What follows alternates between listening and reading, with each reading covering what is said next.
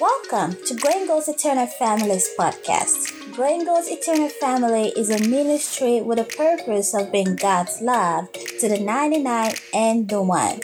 You can visit our website and check out our blog post at growinggodseternalfamily.com for more content. We hope you are encouraged and blessed by today's episode. Thank you.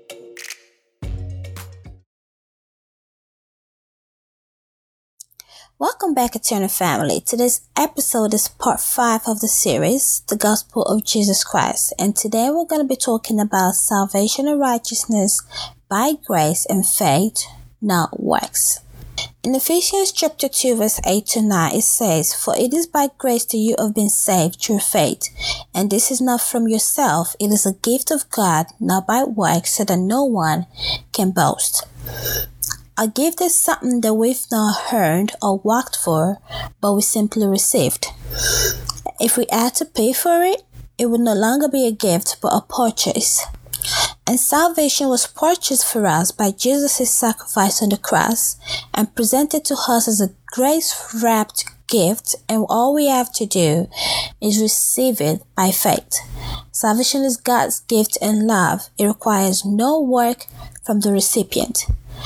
Romans chapter 5 verse 7 to 8 says, Very rarely will anyone die for a righteous person, though for a good person some might possibly dare to die. But God demonstrated his own love for us in this, that while we were still sinners, Jesus Christ died for us. So salvation belongs to the Lord and to all who believes in him, who will freely receive it by faith.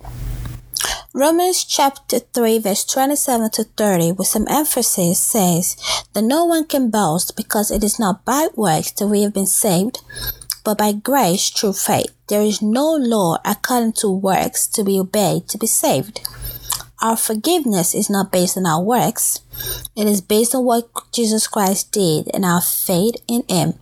So we are justified and saved by faith in Christ Jesus, not by our works. And since we are not justified by our obedience to the written laws, but by grace through faith, both the Jews who had the laws and the Gentiles who did not have the law can be saved by faith in Christ Jesus. God is the God of both Jews and the Gentiles. There is only one God. He justifies the Jews, the circumcised, by faith, and the Gentiles, the uncircumcised, by the same faith. Abraham, as we all know, is known as the father of faith. And the Jews are known as the direct descendants of Abraham, and Abraham is also known as the father of the Jews. Okay, so Abraham's life was recorded in the Old Testament, and as we have mentioned in this series, the new covenant, the new way to be right with God, which is by having faith in Him, was already foretold by the prophets long before it happened, and God was already laying foundations of and shadows of what was to come. So God in his relationship with many people in the Old Testament was very keen on faith because that is all God has ever wanted from us, total faith in him. Same in the Garden of Eden. All he expected from Abraham, Adam and Eve was faith in his word not to eat from the tree of the knowledge of good and evil, but the devil came, deceived them, and they doubted God, and so they believed the lie instead, and that began the fall of mankind. But faith, as we know, some people call it the currency of heaven. Well, maybe it is because Hebrews 11 6 tells us that for without faith it is impossible to please God. And in the Old Testament, Abraham is a great man, um, a great example of a man who had faith in God because we know that God's definition of righteousness was never by works, even in the Old Testament. And Abraham, we know from reading his stories that he was not the holiest of men. He had lied several times that his wife was his sister. He slept with his servants, even though he was his wife's so dear. And then he chased her out, her and his son, again because his wife told him to do so. So he was not perfect. Nevertheless, God considered him righteous in his sight. Why? Because he had faith in God, he believed God. When God told him that was going to make him the father of all nations, the Bible said Abraham believed God and it was credited to him as righteousness in Genesis 15 verse 6. Also, it was mentioned in Romans chapter 4 verse 3.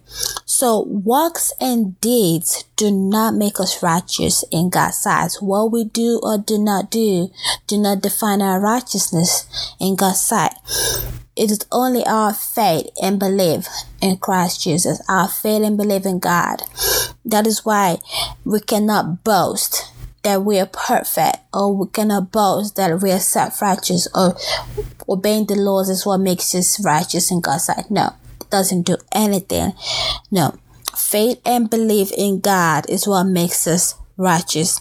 So God looked at Abraham and said, He is not guilty, but righteous because he believed in me.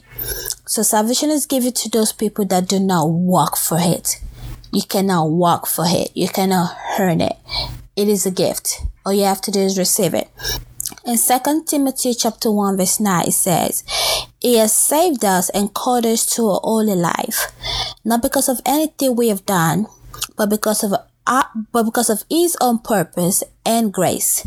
This grace was given to us in Christ Jesus before the beginning of time.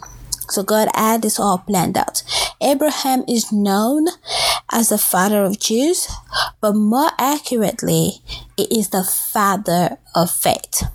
Because he is the father of all who will come to put their faith in Jesus, either Jews or Gentiles. So Romans chapter 4 verse 10 to 12, paraphrased. When God credited righteousness to Abraham because of his faith, he was not even circumcised yet. It was after he believed God and was made righteous in God's sight that God told him and his entire household to get circumcised. So circumcision was only a sign and seal of the faith that he had already had when he was still uncircumcised. So you see, Abraham is both the father of the circumcised and the uncircumcised who believe and have faith in Christ Jesus because this is what really matters. All are justified, saved, forgiven, and made righteous by faith. God's promise to Abraham was not based on his obedience to the laws. There wasn't even a law back then to be obeyed but it was based on his faith.